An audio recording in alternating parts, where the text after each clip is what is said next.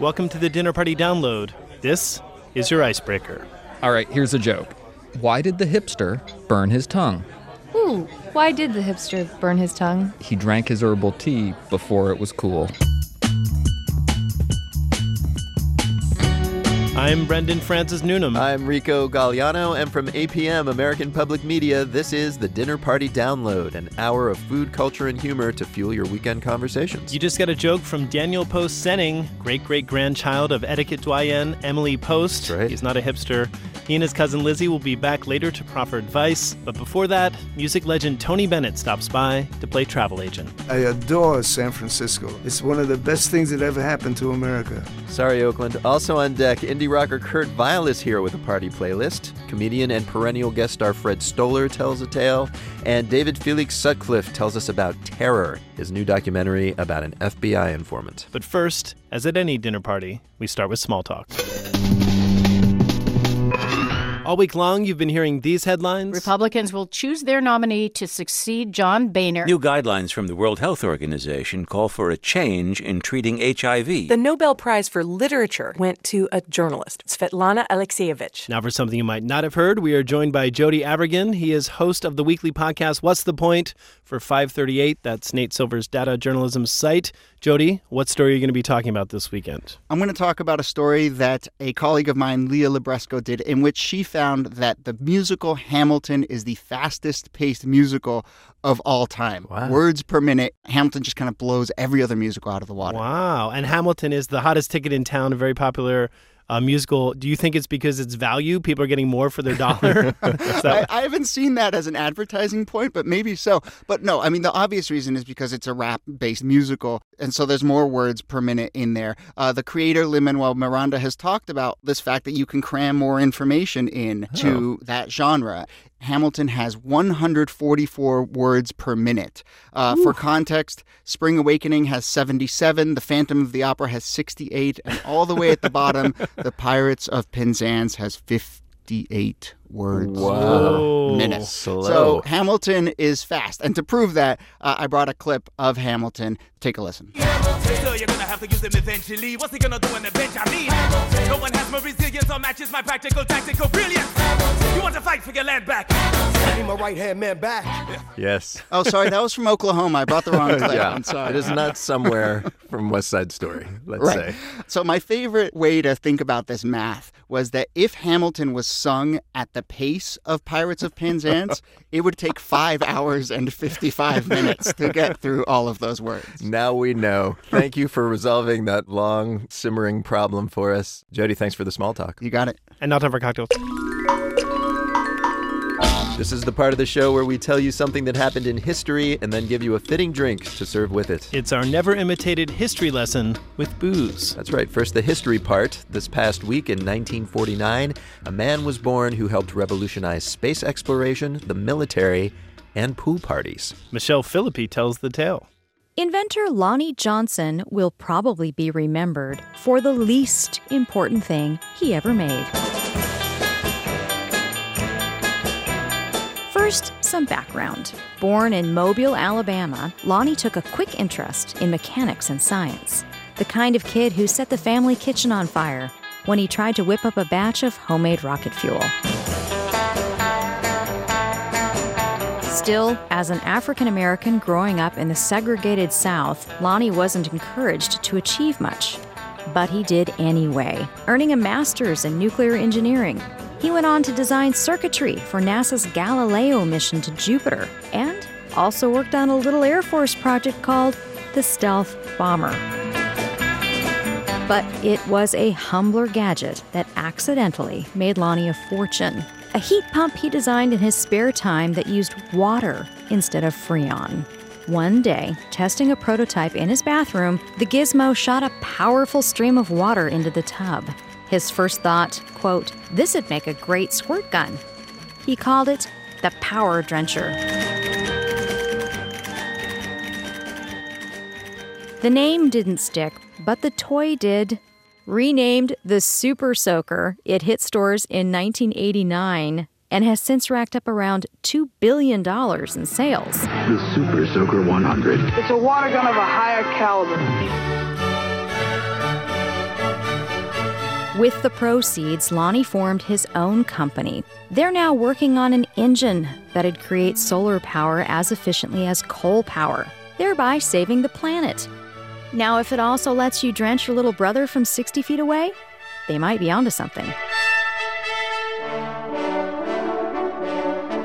All right, so that was the history. Now for the drink to serve with it. We are speaking with Emmy Binshot. She is bartender at Noble South, a bar in Mobile, Alabama, the birthplace of the great Lonnie Johnson. And Emmy, you heard the history. What story does that inspire you to make? Well, I kind of wanted to do a big Southern spin-off of a Long Island iced tea. Okay. Um, How come that? Well, to me, a super soaker speaks of excess. and whenever someone wants to, you know, feel the effects of alcohol fairly quickly, they usually order a Long Island iced tea. it's like a super soaker of booze. Exactly. Never think of that so. drink the same way again.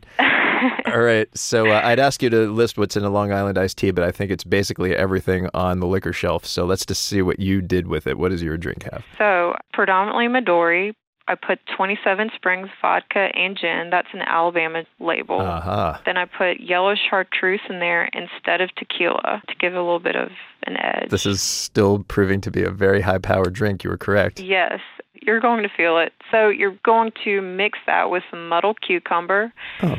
Fresh lime, a little bit of simple syrup, Shake it really well. Okay. Pour it over fresh ice in a pint glass and top it with sparkling water. Man. So if you're pouring this into a pint glass, in a way, it almost looks like the pill shaped barrel that sits on top of the super soaker. Is that right? That's what I was going for, was actually something big and And it has a lot of volume. Exactly. One thing though, I was kind of hoping that you would do something to represent the rocket fuel that he made as a kid. That's funny. I actually thought about doing a crushed pop rock rim.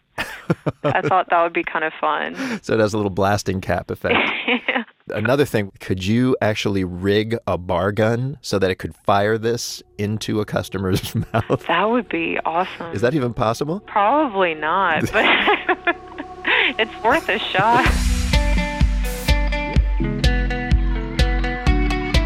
And Brendan, Lonnie Johnson's company now has over 100 patents, mm. I found out, including, this is according to biography.com, okay. Uh, patents for a ceramic battery and hair rollers that set without heat, but also a diaper that plays a nursery rhyme when soiled, which apparently didn't sell well. Was that also called the Super Soaker? it was. All right. Don't well, mess with success. That's right folks. Uh, you'll find our recipes online at dinnerpartydownload.org.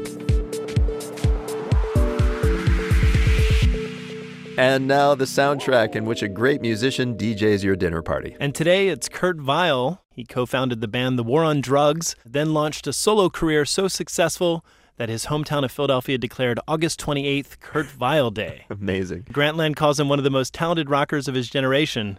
His new album called Believe I'm Going Down is out now. Here's Kurt with a playlist. Hey, what's up? This is Kurt Vile, and this is my dinner party soundtrack.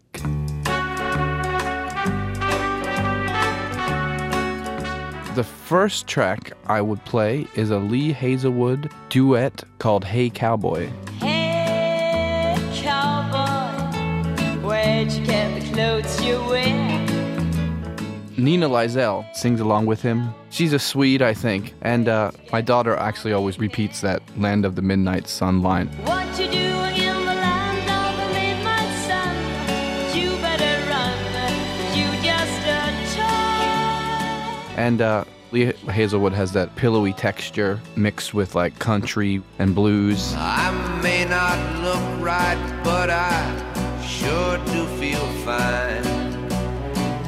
You hang around me and I'll undo your mind. I never like uh, consciously drew from Lee Hazlewood, but I do remember people compared me, especially my final EP, which, for instance, there's a song on there called Space Forklift, and everybody said it sounded like Lee Hazlewood, and I was like, I like Lee Hazlewood, that, but I never really thought it sounded like that. I thought it more so sounded like, you know, being in outer space on a forklift. But that's, you know, to each their own. They got to compare it with something. But I'm pretty sure Lee Hazlewood never drove a forklift. All right.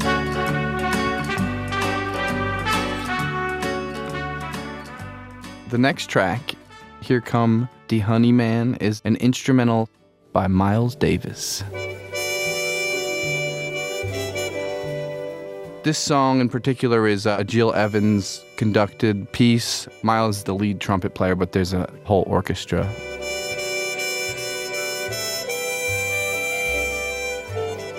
I use this a lot in mixtapes actually. It's like the perfect segue. There's a cycling uh, horn harmony.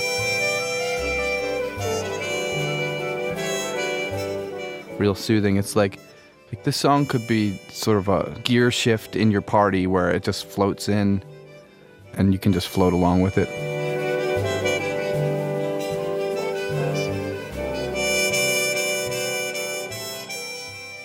So the next song is not very well known, but it's an incredible uh, sort of folk pop track, Unspotted Clothes by Luke Roberts.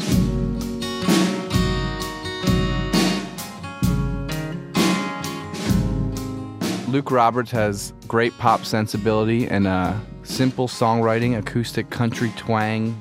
I think he's from uh, Nashville, and uh, I think originally Thurston Moore put this record out, and then Thrill Jockey reissued it. But either way, it's a crime that so far, you know, nobody really pushed this record enough. I'm gonna see his face.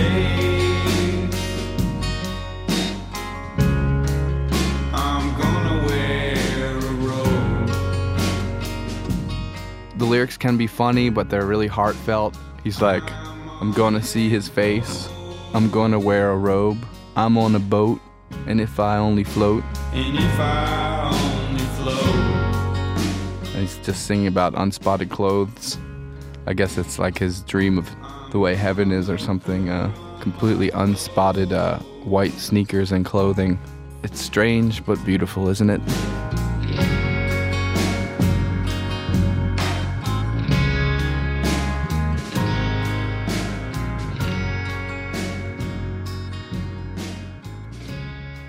I'm gonna wrap things down with I'm an Outlaw, one of my own songs, which I like to do every night before I go to bed is listen to one of my songs.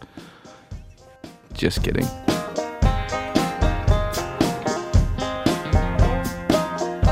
Has the drum machine, but it's got folk instruments and stuff. You know, because I don't want to like, you know, it's it's getting late. Everybody's got to go to bed. Everybody's got to come down. But I'll, I'll be up for a while.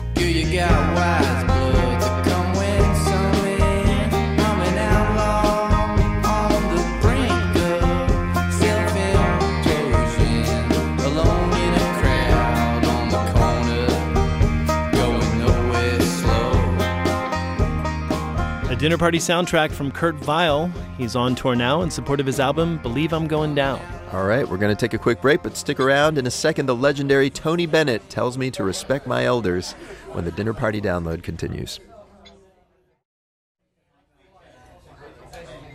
Welcome back to the Dinner Party Download, the culture show that helps you win your dinner party. I'm Rico Galliano. I'm Brendan Francis Newnam. In a few minutes, comedian Fred Stoller details his long struggle to send someone a videotape. but first, it's time to meet our guests of honor. That's right, and this week it's Tony Bennett and Bill Charlap.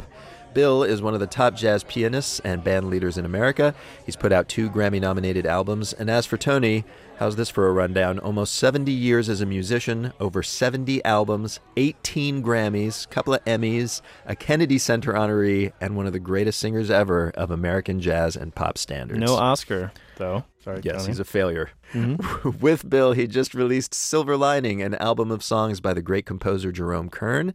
And when the three of us spoke, I first asked Tony why he wanted to devote a whole record to Kern. Well, he was the composer that inspired all the other composers at a great moment in American music when they all wrote one great song after another for theater and for early talking films. And those songs really will last forever. And it's the biggest calling card for any American in any other foreign country. They adore American songs. Like Tony says, Jerome Kern is the angel at the top of the tree for all the great popular writers. In fact, he was born around 1885. Now, Gershwin and Richard Rodgers were born right at the turn of the century, so he was kind of their father figure. Uh-huh. And he was really the first to really write American music. It didn't sound like light opera. It's direct. It's not being fussy. It's the way that we speak. Well, that's a, that's a great excuse to get a song in here. Which of these tunes, when you hatched the idea for this album, was the first song that you knew you had to do? Perhaps it was all the things you are. All right, let's hear it. You are the promised kiss of springtime that makes the lonely winter seem long. You are the breathless hush of evening that trembles on the brink of a lovely song. So, why that song, Tony? Why was that important for you to record? Well, anytime I've ever met a great jazz musician, I found out through the years that they were all playing that one song more than any other song. Huh. It's really their favorite song to improvise on. Why do you think that is? And I, I never get tired of it. No matter whenever I hear it, I just adore the way that song was written. It's a perfect melding of lyrics and melody. The lyrics just drip off the melody. Oscar Hammerstein Yeah. and Jerome Kern. I also very much appreciate how spare and quiet your treatment of it is. Uh, that's typical of all the songs on this record. And I feel like something that a- lot of times keeps younger audiences from appreciating this kind of music is that it can be the opposite. You know, it's kind of overproduced, it can be syrupy sounding. Both of you, to what extent do you think about the audience, either satisfying your longtime fans or reaching out to new audiences? You're always satisfying yourself first, and by doing that, you satisfy your audience. But it's very important also to communicate. We want to tell a story to the audience, so communication is vital. But uh, that comes naturally when you're being honest with who you are. All I've ever tried to do is uh, make people feel good. because press and television, they always kind of bring out something morbid that happened today. and I just try to make everybody enjoy themselves and walk out saying, Boy, I really had fun. I really enjoyed that tonight. If I could do that, I feel successful about what I'm doing. Although there was a, a long period in the 60s and 70s where your style of music was out of fashion. I know your label made you do an album of, of covers of rock tunes, and which I understand well, made you, you know, literally. when you have to compete, when you have to compete with uh, four chords and three of them are wrong, you know, you just have to be patient until it goes away somehow. I mean, the way that I've heard this described is that recording rock for you made you literally physically sick. Well, I didn't do it. I, I, funny enough, I just left uh, Columbia for half a second. Uh, I moved to England to get away from it. Oh my God! For about three years, and just did my own thing with the greatest orchestrator of all time, Robert. And I made uh, four albums with him, and, and it all paid off. Many years later, those recordings and films are starting to sell for me. Uh, since we're talking about your great work of the 60s, I, I hope you don't mind if I mention another. This would be your Carnegie Hall performance in 1962, which I know your fans consider one of the great moments of your career. Uh, Carnegie Hall only started allowing pop concerts the previous year, so you apparently pulled out all the stops. I looked it up. You performed 44 songs that night. Huge range of styles. It lasted hours.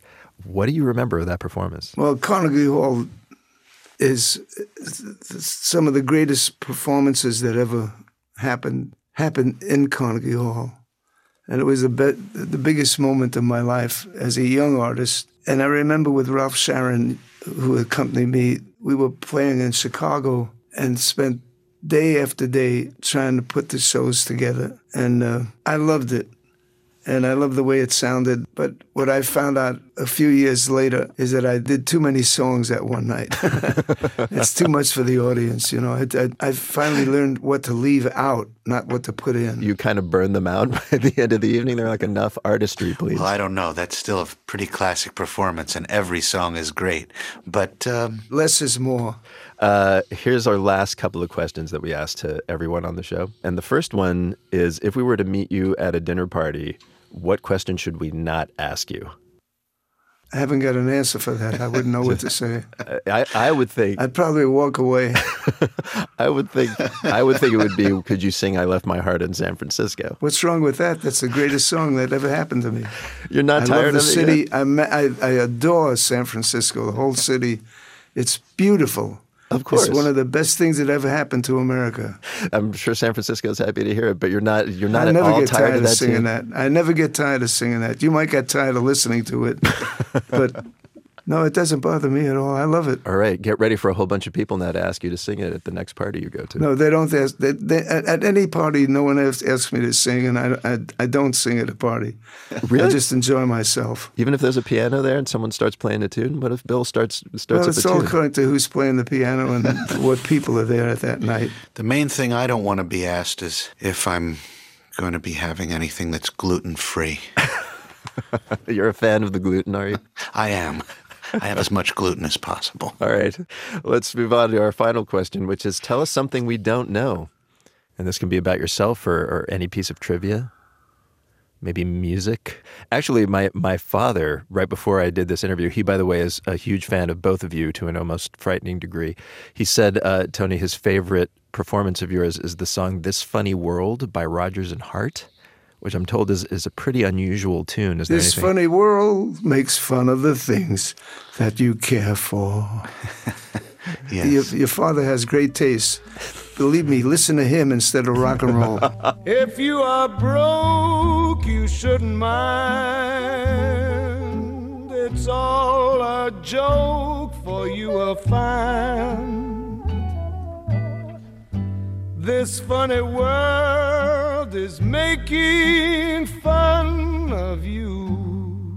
Not really something we didn't know that I should listen to my dad, but there it is. Tony Bennett with Bill Charlap. Their lovely new album of songs by Jerome Kern is called Silver Lining. And just ingratiate ourselves even more to our families today, we've got a list of both of our dad's favorite Tony Bennett tunes on our website. It's dinnerpartydownload.org.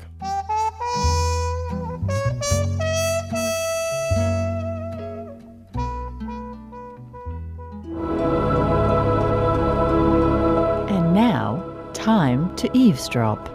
If you've ever watched TV, chances are you've seen comedian Fred Stoller in action. The title of his memoir says it all. It's called Maybe We'll Have You Back The Life of a Perennial TV Guest Star. Today, we overhear him tell a tale. I'm Fred Stoller, and here's a true story that's in the book. Years ago, before the internet, actors, we'd have these demo tapes, VHS. Remember those? So the tape had examples of roles I've been on. It had me being the annoying cousin on Everybody Loves Raymond, me on Seinfeld when I was Elaine's bad date. It had a lot of clips of me being the pathetic nebbish guy. I guess I'm a real good actor. I'm not like that. Okay, maybe I am. Maybe it's not acting. So I paid some guy to do a new video demo reel thinking it's going to change everything. So then I'm walking around the Beverly Connection, a mall.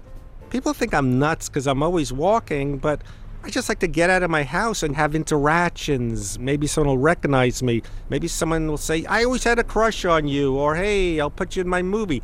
That's never happened until some people walked up to me, and it was Amy Heckerling, director of Fast Times at Ridgemont High, all the Look Who's Talking movies, Clueless, and her daughter had just seen me on Seinfeld. So then I thought, hey, I have a new demo tape. Could I get it to you? She goes, send it to my assistant. I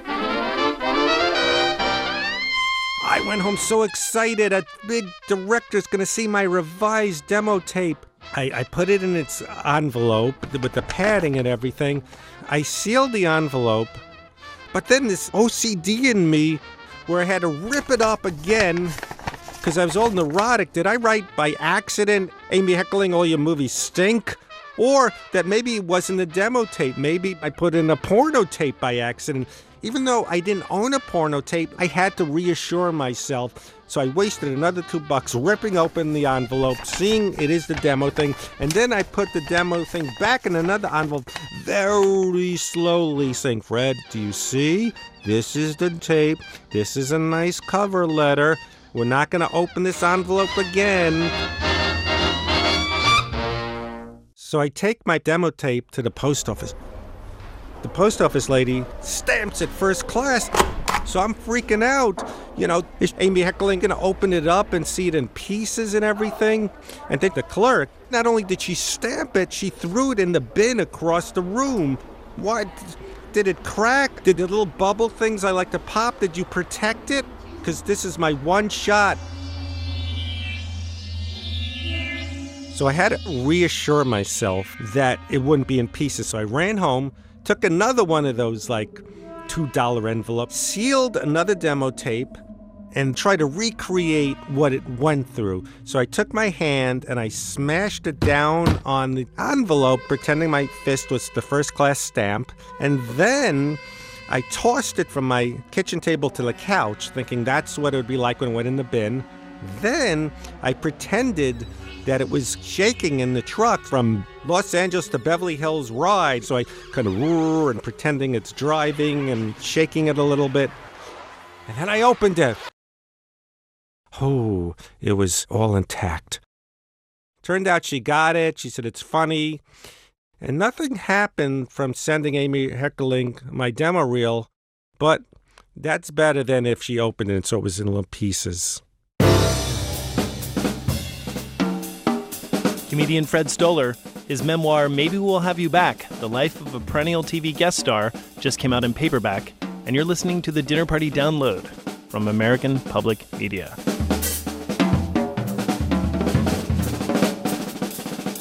And now the main course, the part of the show where we talk about food. Yes, and this week I talked with self professed food nerd Kenji Lopez Alt about his new book, The Food Lab Better Home Cooking Through Science. I'm hoping it involved lasers.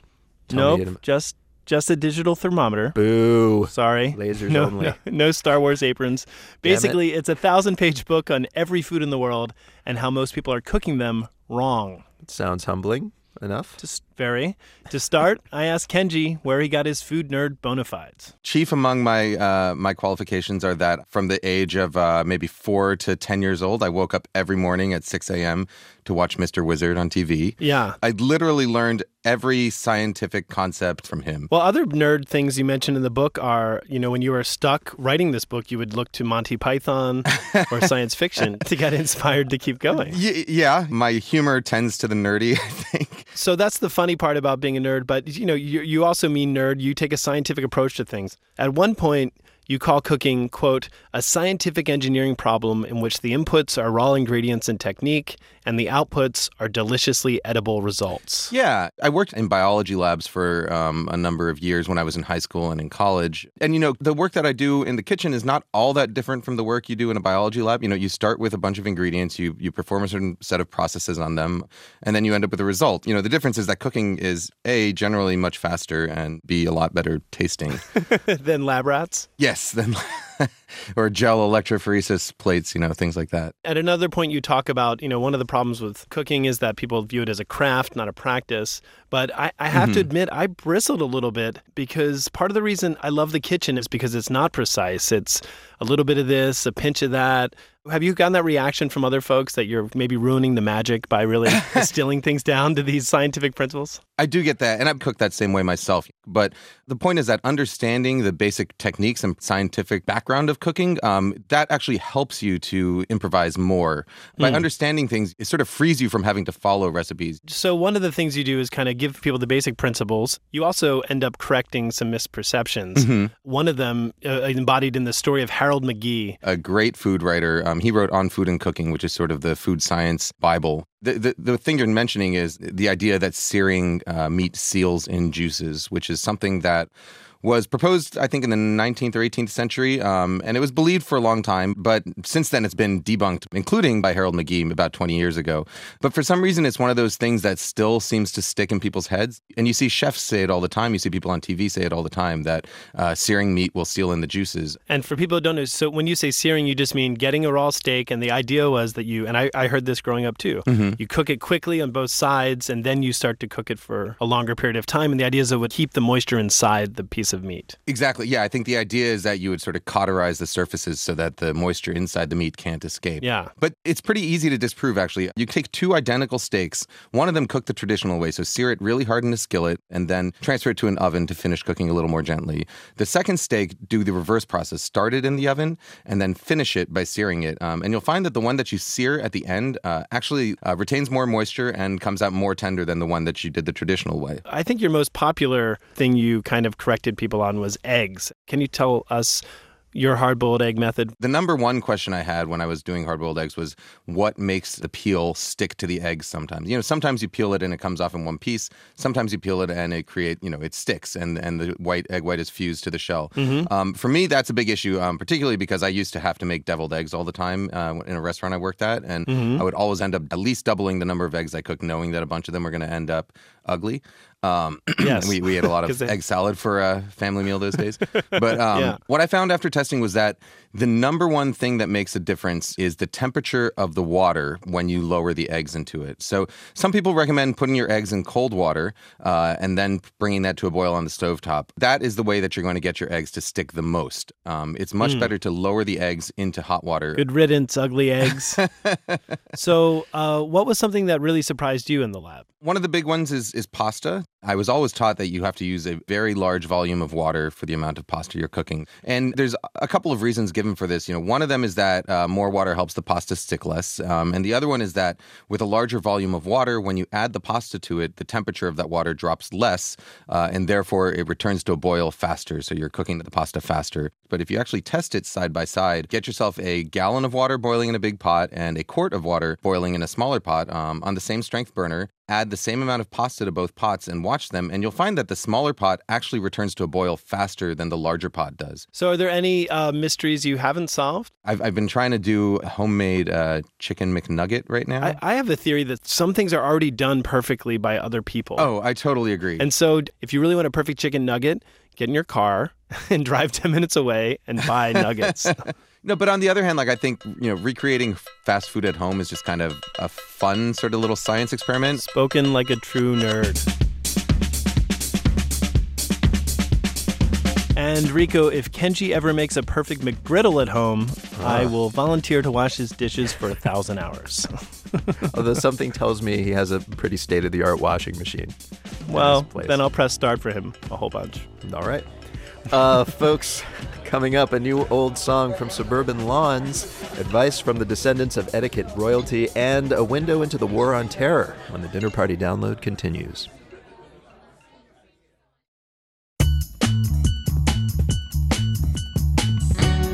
Welcome back to the Dinner Party Download, the arts and leisure section of public radio. I'm Rico Gagliano. I'm Brendan Francis Newnam. In a few minutes, we'll hear from director David Felix Sutcliffe on his new film Terror, in which he filmed an active FBI counterterrorism sting operation. But before we get to the macro level geopolitical behavior, it's time to learn about micro level interpersonal behavior. AKA our weekly etiquette lesson. That's right. Each week you send us your questions about how to behave, and here to answer them this week are Lizzie Post and Daniel Post Senning.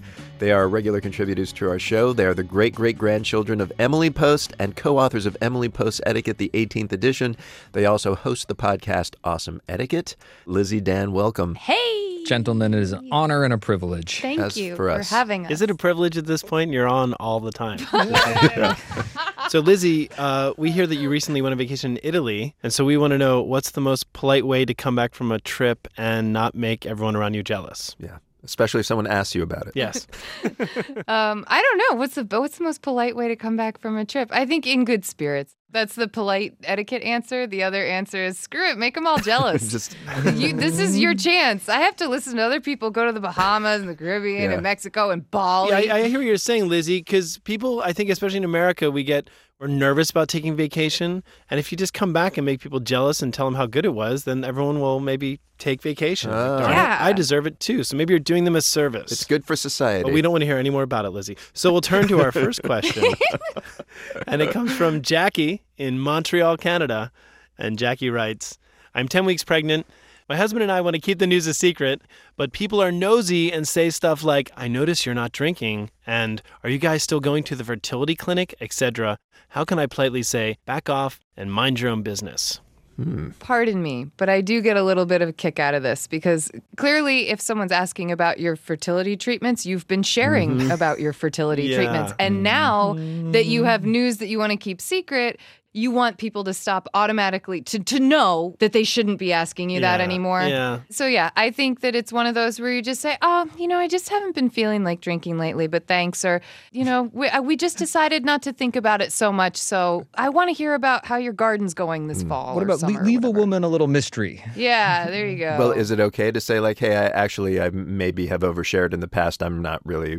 I don't want to talk about it." I think that sounds awesome. Okay. I think right there, say that. That's a mm. great That's a line. good- You know, I've overshared or we've just talked about it too much. I'm I'm trying to get away from the subject right yeah. now. Okay. And you're like, and pass the cranberry juice. Exactly. wink, wink. All right, there you go, Jackie in Montreal. Here's something from Jason in Orinda, California. Jason writes On my neighborhood streets, people run on the side facing oncoming cars, so the left mm. side. But on the mm-hmm. running trail nearby, opinion seems to be split 50 50 as to whether to run on the right or the left. Is there a correct side? And if there isn't, how do you know who moves for whom? I um I say for the most part you want to stick to the right just because that is the generally the accepted on a, on a path like he's talking about. But I also think that people who run on the left they do it for a reason. If you run a lot on the same path, oftentimes one leg will actually be on a lower side of the path if there's any kind of angle Oh. to it. Our bike path here in Burlington, it's higher in the middle than it is down on the side. So if I'm always running the same direction on the Son same side, I really Mm. screw up my knees. So sometimes you Mm. need to run that opposite direction to straighten things out. But if you're the person doing that, move over when the people running on the right, right. side are coming know at that you. you're not doing the usual. Exactly. Lizzie, with that technical inside information at the end there about the, the favoring a certain leg, you really just nipped in the bud my kind of, gosh darn it, it's the right side. We're in Yeah. America. Ha ha! But it's still a pain when people are running on the wrong side. It is. Gotta tell It's still a pain in the neck. I'm It sorry, is, yeah. Brendan, but you're going to have to show some sympathy for somebody. All right. I'm, I'm gonna attempt- I'm gonna attempt to. All right, here's something from Ron in Broomall, Pennsylvania. Ron writes, My friend raised her nephew, who is now 21 years old. I know them both very well. I recently came across a personal ad online that was posted by the nephew. He posted a photo, so I know it was him. It was explicit in content and eyebrow raising coming from someone his age and knowing him personally. My question is Should I tell my friend, who is his aunt?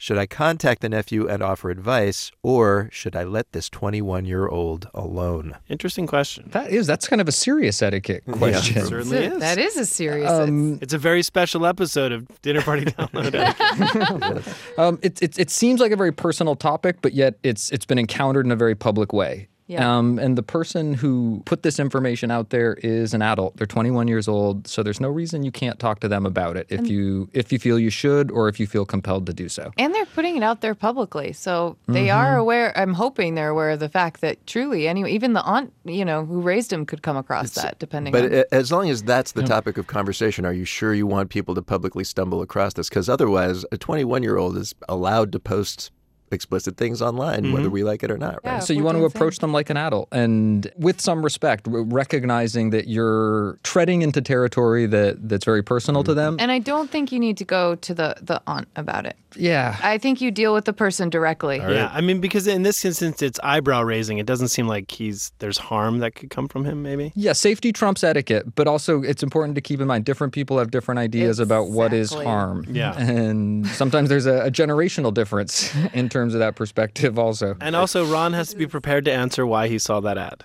Sorry to add. That's right. Sorry to, sorry, to, sorry to put that out there, but Get if you're ready gonna for that conversation, Ron. It's a good thing. It's All a- right. All right. Here's something from Amy in Silver Spring, Maryland. Amy writes I live and work near Washington, D.C., and frequently attend functions where I'm meeting new people. Is there a way to inquire about someone's line of work in a way that conveys my genuine interest and doesn't just come off as a way to size them up? Oh, hmm. please tell us how to do this, Lizzie. Yeah. What? How, I how, know. Did, how did I all of a sudden become the one to do this? You're just back from Europe where it's not so um, usual Oh, to ask someone what they say. do. It, it, it's Yeah. something that happens all the time here in the States. People ask each other very early on in a relationship or first encounter what, What the other person's occupation is. And, and Some people view it as a boorish question. Some people definitely think that it's uninspired. This is one of Dan's Um, favorite points when it comes to this. Yeah. He loves saying, But in Europe, it's considered in a, not as appropriate. Yeah. But I, t- truthfully, yeah, if you work in the kind of town where everybody's always trying to use everybody else to get up on the next, you know, step of the ladder, I think that you need to just recognize that that's the truth of it. And if you want to show genuine interest, be the person who doesn't then try to say, oh, so how could we get together and make this work for this benefit? You know, actually just be interested in them and don't ask anything of them. And that is a good Mm. way to start building that rapport with Mm. someone that no, no, they're just genuinely interested. Yeah. Because it can be a shortcut to getting a, having a good conversation. Absolutely. Right? It's like, what do you do? And you Absolutely. Sure can. opens up a topic. It's interesting. I've Rico and I've been doing this for years. I have no idea what Rico does. I've never asked him because I'm not rude. yeah, right. It's not clear day to day what it is that I'm doing, frankly, even to myself. That's right. Lizzie and Dan, I don't want to know what you guys do either, but thanks so much uh, for telling our audience how to behave. Oh, thank you guys. It's always so much fun. You're most welcome.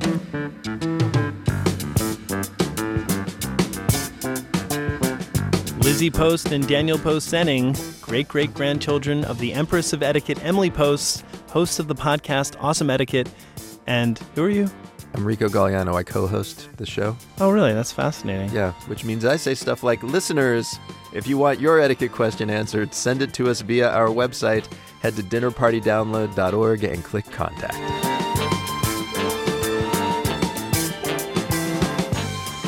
All right, and now, as promised, we pivot to a far darker topic a film that takes a very inside look at the war on terror. Yes. Right now, most of us are probably aware whole departments of the government are trying to prevent terrorist acts. But how exactly are they going about it, and how effective are they really? The new documentary Terror gives a rare glimpse into the world of assessing terror threats. It's about Saeed Torres, an informant for the FBI. Without telling his bosses, he invited filmmakers David Felix Sutcliffe and Lyric Cabral to film him as he went undercover to befriend a suspected jihadist. And then things really got interesting. When I met with David, I first asked him to explain Saeed's job. The word informant, in particularly in the way that you know Saeed works and the way that the FBI has used informants and people like Saeed, is pretty misleading. Informant, you think, oh, someone provides information. They are part of some sort of network, criminal network, and they are offering uh, the FBI or law enforcement, uh, you know, a door into that, an entryway. Uh, but really, what Saeed has done in what other informants are doing, there's 15,000 informants right now. Uh, a lot of them are being used as provocateurs. You know, the informant's job is to go set people up. You know, there are provocateurs who are being sent into Muslim communities to kind of entrap young men, young Muslim men who are angry at the government and have expressed those grievances. And the FBI says this person is a person of interest. Let's see what we can get him to do. You use the word entrap, which is a legal term, which is Mhm. illegal, right? To technically entrap people. Um, Yeah. The government would call it preventive investigations. Is that correct? Mhm. So Saeed invites you along on one of these investigations. The person of interest he is looking for is Khalifa al Akili, who's this white Protestant kid who converted to Islam. He has a criminal record. He's publicly pro Taliban. And the FBI feared he was either radicalized already or about to be. Can you explain how he became a person of mm, interest? Yeah, we have we have no way of knowing what it was that first kind of tipped the FBI off why they began investigating Khalifa. However, you look at Khalifa, you look at the statements he makes online, the way he dresses, and it's not hard to understand why they begin looking at him. And I think that's where we kind of get into the gray zone. We have people who are definitely, you know, worthy of investigation. You know, someone who's going online and saying, praise Osama bin Laden, I love the Taliban, you know, that's someone you want to look at and what, what where do their allegiances lie and what what are what are their aspirations. Um, unfortunately, in Khalifa's case, you know, they had been investigating him for seven years, Hmm. Uh, and as early as I believe, like 2005, you know, FBI informants were were approaching him, trying to you know assess his thoughts on jihad and violence and political issues, and he never took the bait. And this, these agents, for whatever reason, that was you know, they were unsatisfied to kind of let him keep on getting by with making these offensive, kind of radical, fiery statements online, and they pushed and they pushed hard. You know, we caught the tail end of that. How did Saeed try to find out m- more about him? Can you talk a little bit about his methods of investigation? Yeah, I mean, in this particular case, Saeed was pretty critical of the Pittsburgh agents, and he was constantly criticizing the FBI for being basically a bunch of bumbling yokels who didn't know what they were doing. They didn't have a cover for him. Uh, he said, you know, normally I could have come in as a businessman, but they didn't have any sort of businessman cover for me, so I'm using what I have, which is, you know, Saeed had search and rescue credentials, and he had a dog, so he was telling Khalifa, like, I work for the search and rescue uh, Red Cross, and but that didn't really open up many opportunities to kind of then segue into a conversation about jihad or about Yeah. traveling to Pakistan. And so he was kind of stumbling around. So in terms of methods, there really weren't any, and it was just Yeah. kind of catch-all. Like, let's talk about Homeland. You like Homeland? Let's talk about Homeland. Let's talk about camping. You get the sense that Saeed isn't this really professional kind of guy. And we know that because he invited you along to film him being an informant. How, how did that happen? Well, a lot of that came uh, because of Lyric, my co-director, her relationship with Saeed. You know, she had met Saeed in 2003, not knowing that he was an FBI informant. He was just her downstairs neighbor in a brownstone in Harlem. Uh, Hmm. And at the time, she was a journalism student at Columbia and thought this man was really interesting and started spending time with him, you know, talking about current events. She found out he was a Black Panther and was particularly fascinated by that. Uh, and then one day in 2005, he just disappeared. She came back to the brownstone. They had plans to hang out on a Saturday, and this was a Thursday, and his apartment was empty. There was no furniture, uh, there was nothing there. Hmm. Uh, and then he called her and said, If anybody comes looking for me, don't tell them where I am. And she said, Well, I don't, how could I tell them anything? I don't know anything about you. I don't know where you are. Uh, what's going on? And he said, You know, I, I can't tell you anything right now, but in a few months, I'll call for you uh, and I can kind of tell you the whole story then. And that's what he did. You know, I think later on that summer, uh, she went to visit him where he was staying, and he said, I've been working for the FBI since the early 90s, and I want you to write a book about me. Was it legal for you guys to accompany Saeed as he ingratiated himself with Khalifa?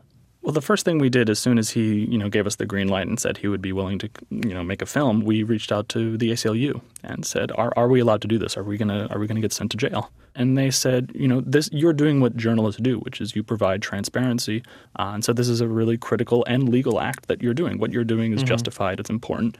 Yeah. So we felt secure and kind of moving forward at that point. But then something wild happens. Khalifa mentions on Facebook that he thinks the FBI is following him, and your movie takes a wild turn. You then approach Khalifa. Now, this is the person that was being hunted, for lack of a better phrase, uh, and you start filming him. And neither of them know you're filming the other. So we get the perspective of the hunter and the prey. I've never seen anything like this. Certainly, you're in a position where you had to lie to both of them, right? Uh, Yeah, I mean the whole it was kind of double cross. And, it was it was there was there was it was like a hall of mirrors. Everyone is lying to everybody. So uh, Khalifa, it turns out, after you you know start filming Khalifa, he he can see through Saeed and the FBI. He kind of lists all the mistakes made when you're seeing this guy. So this not very sophisticated kid catch on to all these things that the FBI are trying to do. What does that say to you about this process? You realize that we're spending one trillion dollars a year on national security programs, and we have no idea how that money is being spent. And if this film and these tactics reveal one sliver of the vast incompetence, you know, and ineptitude, it's terrifying. Hmm. you know, Khalifa, it, it's it's also tragic that you know even though he was able to figure out that he was being set up, it still didn't stop the government from arresting him. and stop the government from arresting him on the day that he was scheduled to go to a press conference in D.C. to criticize them for harassing him. Mm-hmm. And you know they had they had they had their their backup card, and that backup card was a gun charge. You know they had a photograph of him on Facebook from Facebook. You know there was a clear violation of his parole. Khalifa didn't realize it, uh, but yet they were able to use that to take him down.